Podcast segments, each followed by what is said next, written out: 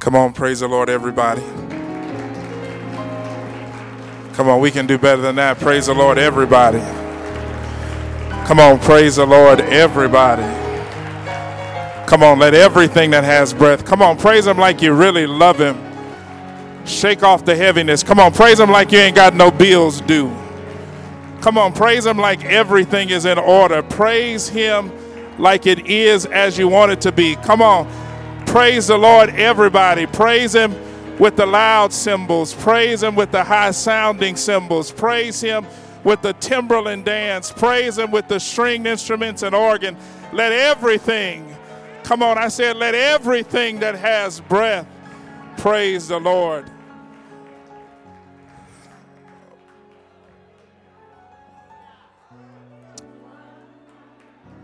While you are while you are finding the book of Nehemiah chapter four, I want to give honor and glory to God our Father, and then to the one who was born of the Virgin Mary and raised by Joseph, denied by Peter, betrayed by Judas, forsaken by the Jews, arrested and crucified by the Romans, died on Friday, three days later got up from the grave, and one day will come again to judge the quick and the dead. Anybody know who I'm talking about? And then to my paraclete, the Holy Spirit, the one who walks with me and talks with me and tells me that I'm his own. And then to this beautiful woman of God in the person of Pastor Katani. Come on, would you just show her some love? And while you're clapping, keep it going for twenty-three years. Don't stop there. We got to show some love for Doctor Felix Gilbert, his legacy and ministry. And then don't stop there. Any charter members in the house? Where are my charter members at? Was there anybody here in the beginning? Okay, I see. I see a few. Come on, show some love for charter members in the house. Amen. It is a gracious and grand privilege and pr- pleasure to be here in the house of God on this Sunday morning uh, with you.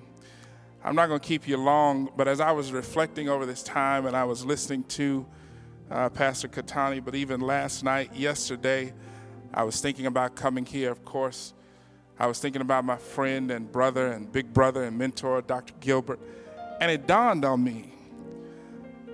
Doctor Gilbert has been preparing my way everywhere that I have gone. Even before I knew it, when I got to Lowry, he had already been there. When I got to the Air Force, he had already been there. When he got to Denver Seminary, he said, hey, man, come and teach for this program uh, that they're asking me to stand up. He had already been there. And then, of course, when the Lord called him home and Denver Seminary called and asked if I would consider taking over his role, he had already been there. And I said, man, everywhere I go, I am following Felix Gilbert. And then I said, you know what? That's all right with me. It really is. That's all right with me. Pray with me as we go into uh, God's word and see what it is that he has for us on this Lord's day. Father, we pray that you would open our eyes so that we can see your word. Open our ears so that we can hear what it is that the Spirit says unto the church.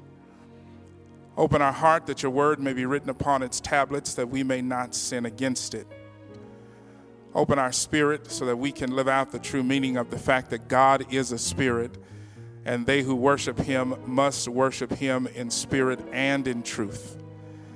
And then I pray, Lord, that you change our mind, our will, and our volition, that we may have the courage and the faith to live what we learned today. Let the words of my mouth and the meditation of my heart be pleasing and acceptable in thy sight, O God, my strength and my Redeemer.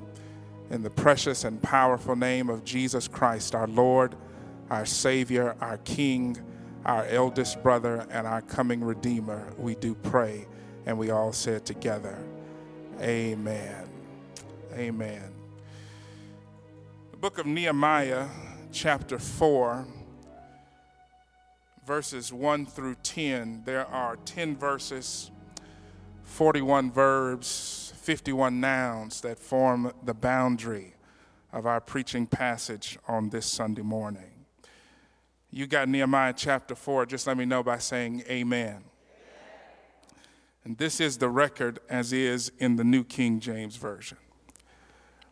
But it so happened when Sanballat heard that we were rebuilding the wall, that he was furious and very indignant and mocked the Jews. Thank you, brother. I sound like I got some Bible readers in the house. And he spoke before his brethren and the army of Samaria and said, "What are these feeble Jews doing? Will they fortify themselves? Will they offer sacrifices? Will they complete it in a day? Will they revive the stones from the heaps of rubbish, stones that are burned?" Let me give you a little bit of context.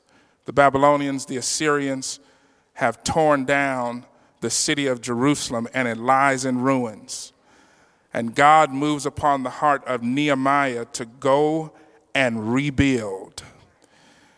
And if you can imagine it today, just imagine the city of Denver, the metro area, Aurora, all of the big buildings that we know, that we recognize, the cash register building downtown, the Broadway Bank building, all of those big high-rises, they literally have been razed, R A Z E D. They have been knocked down.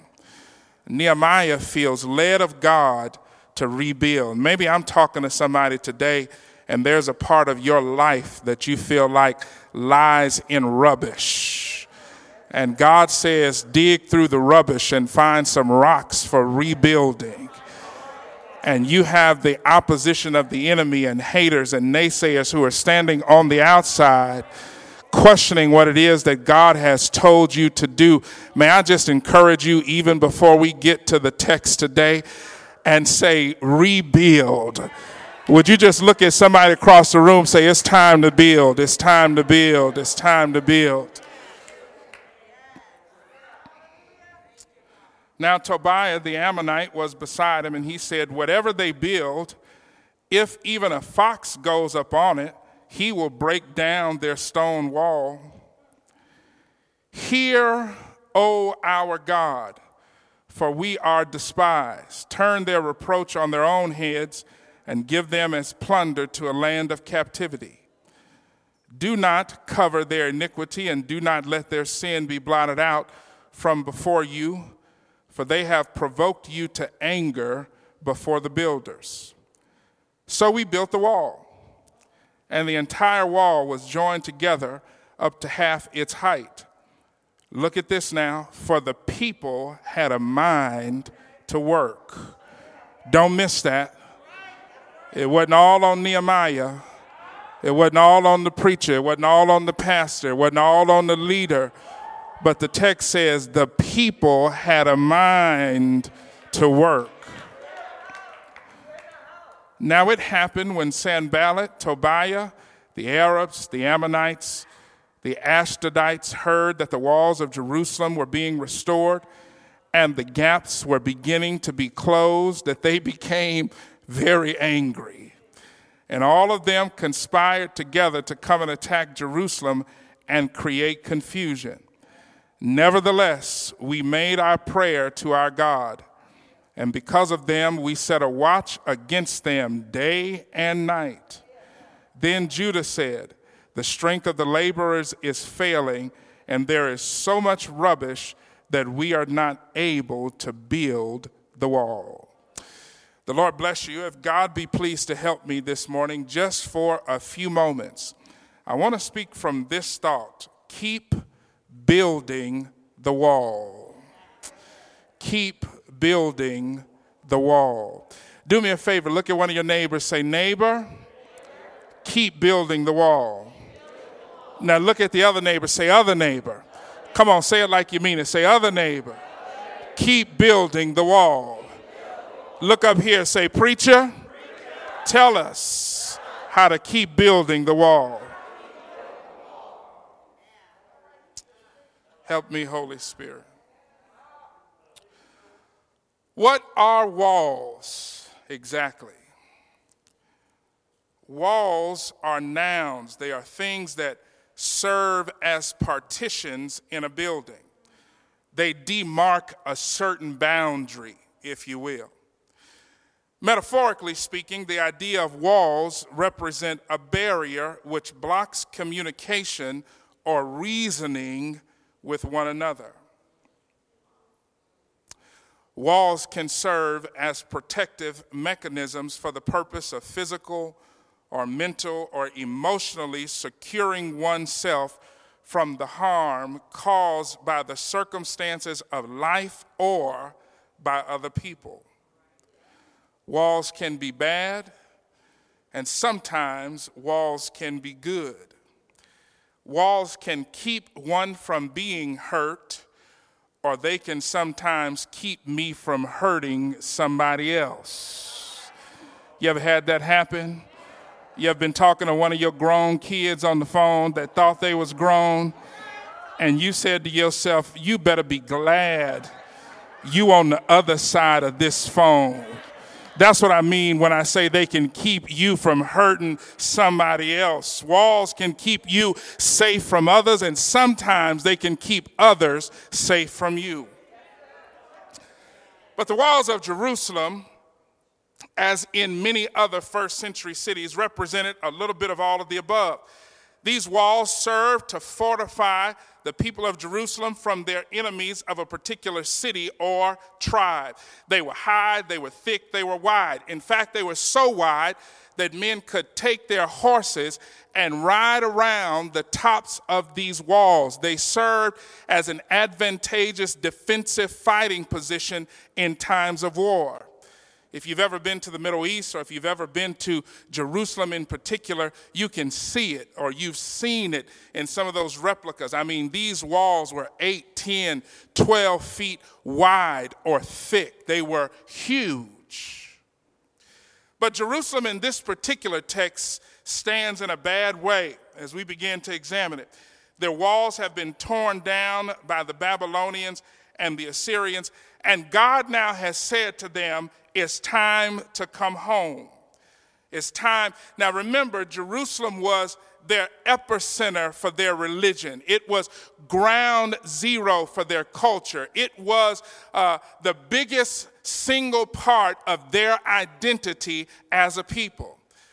So they have been looking from captivity and And the walls of Jerusalem, the city itself. When we say the walls, that's metaphorically speaking to say their entire existence as a civilization and a socialization has been torn down. Imagine leaving your house today and then returning to find that your front door has been kicked in, the windows have been broken, and you step into the living room knowing that some stranger has violated everything sacred about your home. Like a baby fresh out of a bath, you feel naked, you feel vulnerable, you feel ashamed, you feel wrongly handled, and everything inside of you is saying, get me a new door and put these windows back in place, change the locks. You just want to feel safe again. That's where Jerusalem is. Nehemiah has been touched and instructed by God to go and rebuild the walls that once secured him and his kinsmen from the opposing forces of their enemies. So step into the text with me this morning, and let's see what it is that God wants to teach us as we look at the idea of rebuilding the wall. Here's the first thing I think it is that God wants to teach us. By the way, I think this is apropos for where we are as a society. Over the last two and a half years now, we're rounding the corner, going over two, coming into three years. Uh, we have looked at so many things that have been torn down. I mean, when we look at this pandemic and all that it has ravaged and rummaged through, for some of us, our families have been torn down. We've lost loved ones. For others of us, we've lost jobs and financial security. For others of us, we've, we've contracted COVID, and by God's grace, we've been healed from it. But there are portions of our body and our physical well-being that'll never be the same again. And then you add on top of that all of the racial upheaval that we've looked at, and all of the political upheaval that we've been subjected to, and all of geopolitical troubles around the world and the country.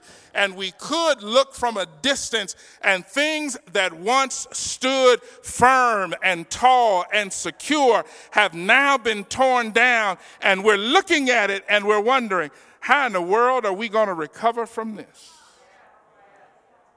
Well, let me give you a few tidbits out of the text this morning, and I'll be done. Here's the first thing I think the Lord wants us to see. Number one, pay no attention to the report of your enemy, because they did not write the blueprint. Nehemiah is acting on the promptings of God. If you don't believe me, just go back and read Nehemiah chapter two, verse twelve. God put the idea of rebuilding this wall in Nehemiah's heart. If you keep reading, you'll get to two and twenty, as Sanballat, Tobiah, and Geshem laughed at the thought of Nehemiah rebuilding this wall. And Nehemiah said this, and if you don't hear anything else I say this morning, get this word in your spirit. Nehemiah replied to those who were laughing at him. He said, "The God of heaven himself will prosper us. Therefore, we his servants will arise and rebuild." Let me talk to somebody as you look at the rubbish in your life. Let me just encourage you by saying, the God of heaven himself will prosper you if you're willing to obey him and trust him and follow him. He will inspire you, encourage you, and empower you to build again. So Nehemiah has plans on his heart and vision in view that has been given by God. And the naysayers stand on the outside, and they begin to laugh and to mock and to question and to oppose. Let me give you another nugget here. Don't worry about the people who don't understand your call. Because when God called you, it was not a conference call. Let me see if I can make it live for you. The people who oppose you and who oppose the vision of God, they mean no harm. They're only giving you a report from their vantage point. Let me see if I can make it live. If you take, let's say, a turtle and you set him in a field, and then if you take a giraffe and sit him right beside the turtle and say, "Tell me what you see," they are sitting in the same field. They are looking in the same direction, but they will have two different reports of what they can see. If you ask the turtle what he can see, he's going to report things like ladybugs, grasshoppers. He's going to report the height of the grass. He may not even talk about the weeds, because he may not even be able to see the tops of the weeds. All he can see is the blades of the grass. He's going to tell you about the ants. He's going to tell you about all of the stuff that lives at ground level. But if you ask the giraffe what he can see, he's going to see the tops of the trees. He's going to see the birds as they sing. He's going to see the eagle in all of his majesty. He's going to see the clouds parting. He can tell you about the sun rising in the east and setting in the west. Listen, listen, listen. The turtle means no harm. He's only giving you a report from what he can see. Are you in the house with me today? For some of us, God has given us giraffe-sized vision, and we are being opposed by people who can only see from a turtle's level view. Don't let folks who are looking from a turtle level view despise or discourage you from a giraffe-sized vision. They mean no harm. They just can't see it.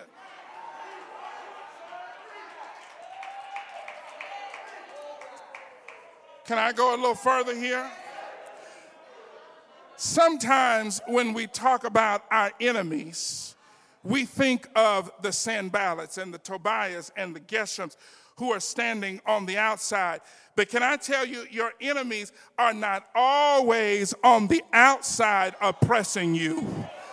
Sometimes we need to expand our enemies, or excuse me, our viewpoint, and understand our enemies can also be things that are on the inside of us. Let's just get real today. It's just you and me. It ain't always somebody on the outside that's working against the plan of God, but sometimes it's things in our very own life that's hindering us from the very vision that God has given to us, for us. Let me see if I can give you some examples. Procrastination can be an enemy of the plan of God. A bad attitude can be an enemy of the plan of God.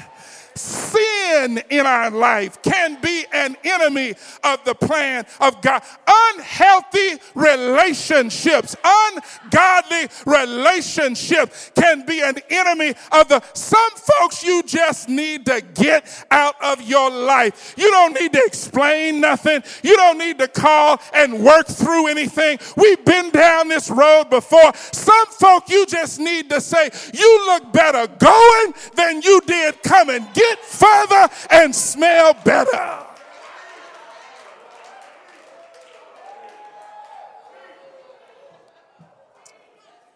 The God of heaven himself will prosper us. Therefore, we, his servants, will arise and rebuild. Let me encourage you today, keep building this wall. Let me encourage you, Sister Pastor, keep building this wall. When the rains come, build. When the storms come, build. When, when the storms of life and the discouragement of life, get another rock and keep on building. When somebody knocks it down, keep on building. Keep building this wall. Here's the second thing I want you to see.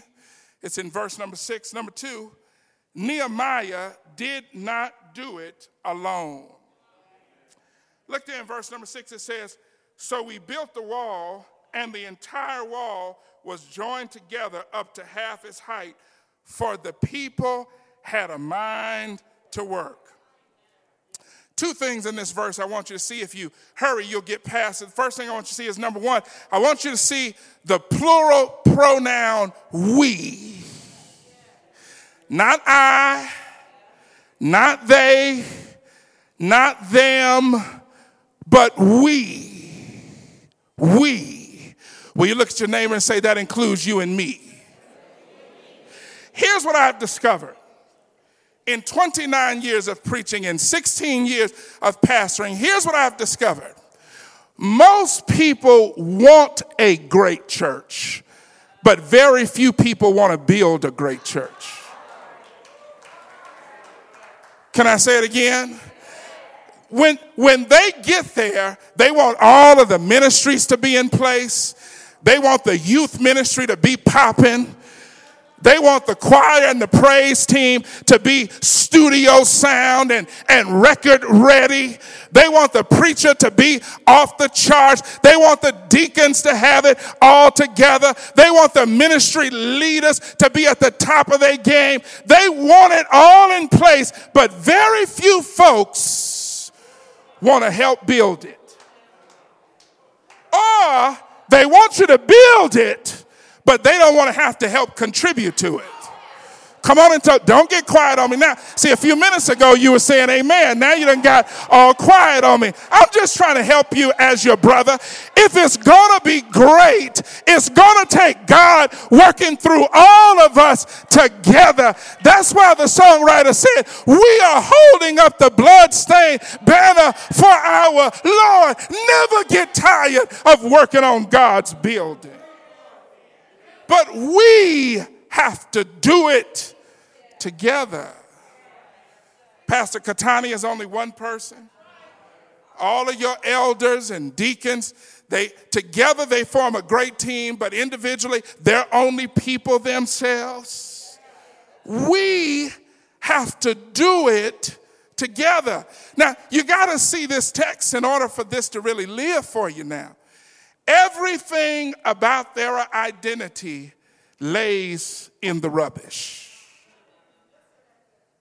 The walls, the temple, their personal homes, their schools, everything about who they are is in rubbish.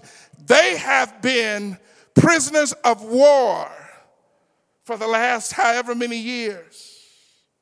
Can you imagine the futility of one person trying to rebuild the wall? Can you imagine the futility of a few people trying to rebuild the wall? God put us in community together. If you don't believe me, read the New Testament, the book of Acts chapter two. The Bible says that when God saved them, he added them unto the church. He added them to the place of community. You are not designed to be an island, and neither was your church leadership. Are you in the house with me today? Nehemiah did not do it alone. Here's the third thing I want to give you, and I'm almost done. Number three, sometimes you have to pray, and sometimes you have to fight. Most of the time, you have to fight and pray. Let me say it again. Sometimes you have to pray, and sometimes you have to fight, but most of the time, you have to fight and pray. In Exodus chapter fourteen, the children of Israel were leaving Egyptian slavery. And they realized that Pharaoh and his army are close behind them, and they got frustrated with Moses.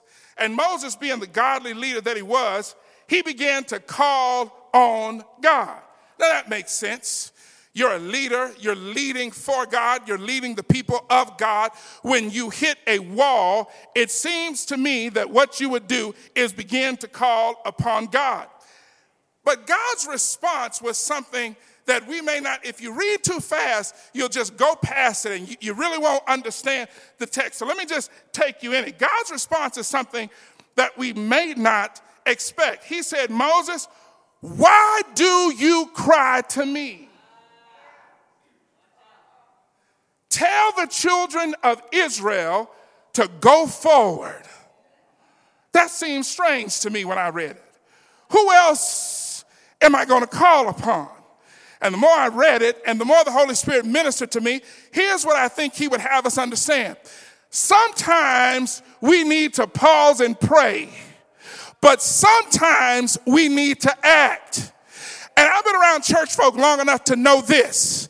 Sometimes we put prayer in the place of our action because we are fearful, we are lazy, we are procrastinative, we don't want to do it, so we make it sound all holy and pious, and we say we need to pause and pray. Listen, there is a time for prayer, and there is a time to act upon what God has given us in answer to our prayers.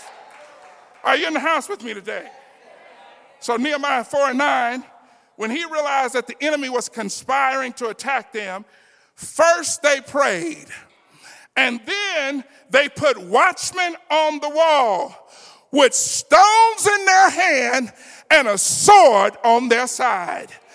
They put stones in their hand for building and a sword on their side for regulating. Let me say it a different way. They put stones in their hand to put the wall back up and a sword on their side to knock people down. Sometimes you got to fight and sometimes you got to pray, but oftentimes you got to fight and pray. Okay, let me see if I can make it live for you. Let me see if I can make it live for you. I knew you wasn't going to believe me. You ought to just read the gospel sometimes. And Jesus comes into the temple one day and he finds these money changers who are doing bad business in the temple. Can I tell you what he did? He stopped and had prayer meeting. He called for a fast of Jerusalem. No, that's not what he did. He got some leather and he braided it together and he started whipping behinds out of the temple. Sometimes you got to pray and sometimes you got to fight, but sometimes you got to pray while you fight. Can I talk to somebody in the house today? You feel like all of the fight is out of you.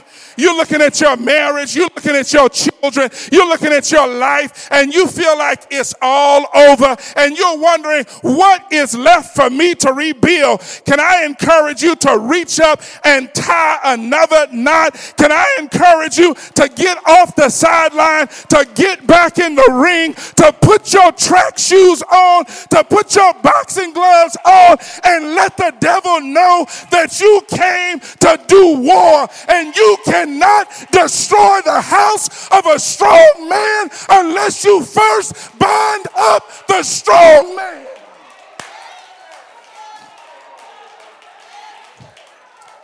So, devil, if you want to fight, let me tell you, I'm not new to this. I'm true to this. This ain't my first rodeo. This ain't my first fight. Let me tell you something. Woo. Let me slow down. Help me, Holy Ghost. I... I When I look back over my life, I can see how faithful God has been. I'm trying to keep myself calm now because I'm thinking about the goodness of the Lord. I think about, I think back to the nineteen eighties when I watched my mother cough up blood clots as big around as her fist. But all of these years later, she's here. I think about, I think about, I think about when my wife was pregnant with my son, and the doctor gave him only a thirty-three percent chance of being normal. Said there's a thirty-three percent chance that he's got some type of some type of blockage going on in his development. There's a thirty-three percent chance of something else. And then there's just a third of a chance that he's normal. But can I tell you something? When God is on your side, God don't need no odds. God don't need no vote. God don't need no doctor to approve it. And I watched him come into the world with a team of specialists around him, sticking tubes down his throat and trying to see what's going on. And thirty minutes later, I could hear them handing him over to my wife, giving him a clean bill of health. Don't tell me what God won't do. I've been here before. I think about twelve, fifteen years ago when I thought my ministry was over because I had blown it, because I had messed it up, and I watched people walk away from me. God said, when you think you're all washed up, you might be just getting started. Don't tell me what God won't do. Hallelujah. Let me give you this last thing and I'm done.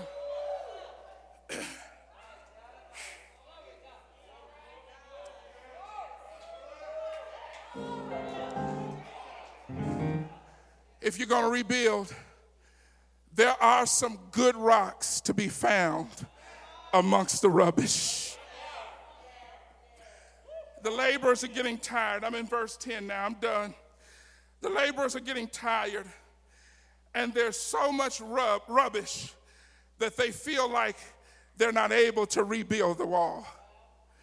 And that's how life looks sometimes. It looks like rubbish. But don't forget, if you keep sifting through the rubbish, every once in a while you'll come across a good rock. You set that rock aside because you'll need that for rebuilding, and you just keep sifting through the rubbish. Sometimes we look at our marriages, our attitude is bad, our lovemaking is bad, our finances are bad. Can I encourage you, don't look there, but look back over where God has brought you from and keep sifting through the rubbish. And if you keep going through the rubbish, you'll find some good rocks. And can I tell you something? If you find enough rocks, you can rebuild this wall. Can I tell you about some more rubbish? I'm finished here. One Friday, just outside of Jerusalem, there was some rubbish on a hill called Calvary. And the Jews thought that it was all over. The Romans thought that it was all over. But I can hear Jesus saying, go ahead and tear this body down, tear this building down, tear this wall down, and in three days I'll rebuild it.